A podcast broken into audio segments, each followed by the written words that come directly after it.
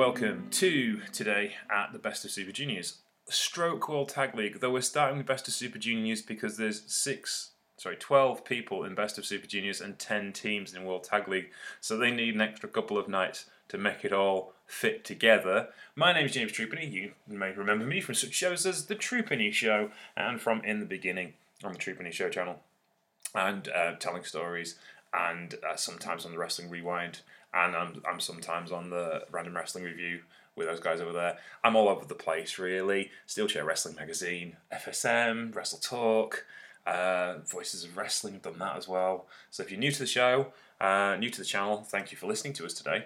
Uh, normally, I have a partner in crime to do these shows um, uh, on the Troopany Show, but I do this one by myself, partly because no one really likes New Japan Pro Wrestling at the moment.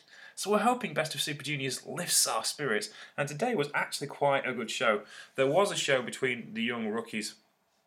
First off, to kick things off on uh, Best of Super Juniors, but I don't actually have the results because no one's written the results down yet. Bizarrely, for the whole day, no one's done any results.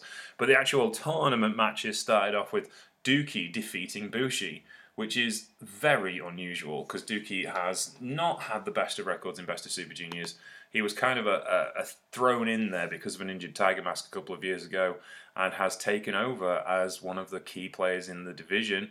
And a win over Douki is no mean thing for him. He took him a long time to get to his first victory last year. So that is really cool that he gets a, a victory on the open night. And it kind of set the theme. The match quality was pretty good from both these wrestlers. Well, both very good wrestlers and they always try for each other. But it was short, so that made it difficult to kind of um, give it any depth. Uh, but yeah, Douki, excellent win. Um, uh, so, uh, what, I can't remember. He takes his first points in the World Tag League. Uh, sorry, Best of Super Juniors. This is not World Tag League. Next up, Yoshi Yoshinobu Kanemaru would match go, go up against Taiji Ishimori, and it was it was really interesting. It was a, a, back and forth. These two have a long history together back in the Noah days. And the thing is, uh, Ishimori never quite gets uh, his one over on Kanemaru. He might win occasionally, but very often does not. Um, uh, and this was a good example of it. They're both kind of ground pound athletes. It's not about major speed or it's not about major. Um, uh, bumps. It's all about match psychology and great submission wrestling. And Kanemaru and, Ish- and Ishimori are great at that, telling a different type of story. And this one had a different type of finish because whilst they were out on the floor, Kanemaru hurtled the young lion into Ishimori, stopping him getting back in the ring, and he picked up the win by countout, which is a very rare thing to happen in Best of Super Juniors. So that was a nice, innovative new finish. Next up was Ryusuke Taguchi versus Robbie Eagles. Eagles had a hit and miss tournament last year. I think he got six, or, six or eight points. So it was kind of mm, kind of effort. Now he's the former uh, IWGP Junior Heavyweight Champion now, having just recently lost the title to Desperado. Comes in with a bit of a chip on his shoulder. So he isn't a complete baby face like he was a month ago. And going up against Taguchi, that kind of showed. He was a bit cocky. He was a bit like, well, I can beat these guys. You know, he's just a, he's just an old guy who doesn't really, you know, put, pull it anymore.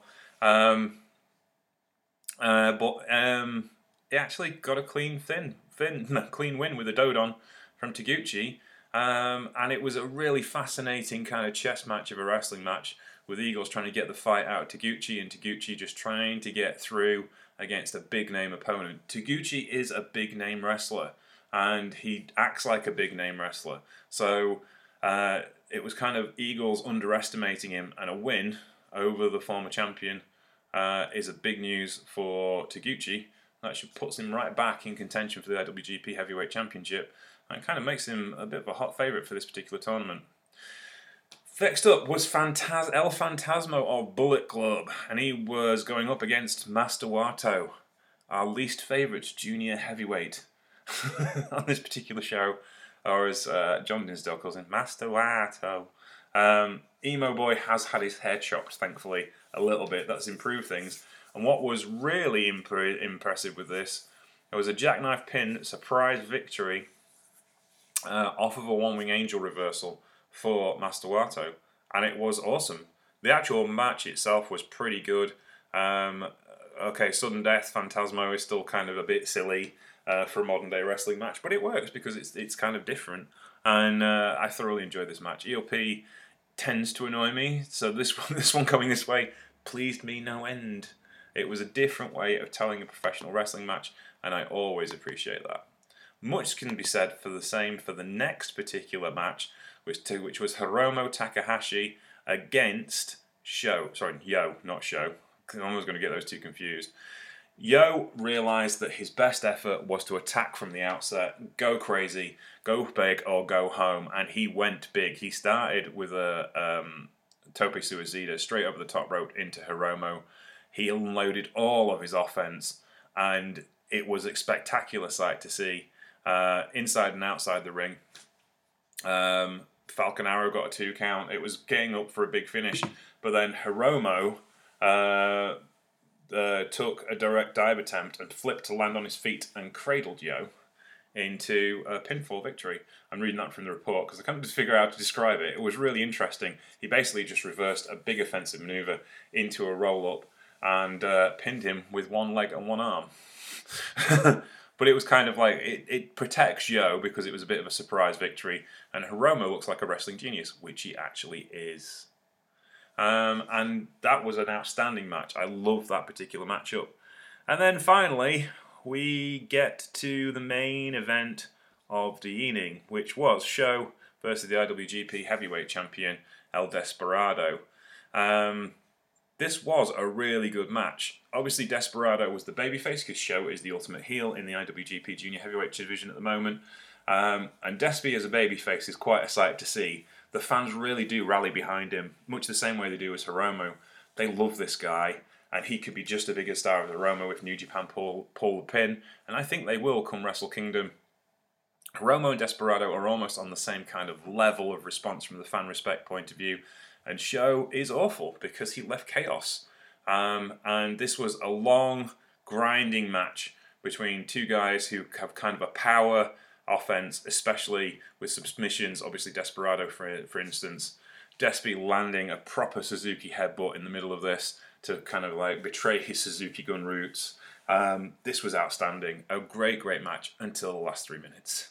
And then, because SHO couldn't beat Desperado, he took out a spanner and uh, we got some involvement from Yujiro Takahashi and we got some involvement from Dick, um, Dick Togo and it's boring and it ruined the G1 and now it's ruining Best of Super Juniors and I, my only gladness is there isn't a torture um, I'm hoping there isn't a House of Torture tag team in World Tag League which means we might actually get a decent uh, tournament.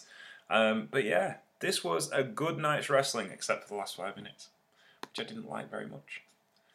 But the rest of it excellent and that's my wrap up for today. Now, a bit of news for you as far as best of uh, Super Juniors and World Tag League is concerned. I do like to do the show as today at. Uh, but for the last couple of years, of course, we've been in COVID, and my work schedule has been much more friendly to me doing podcasts late at night.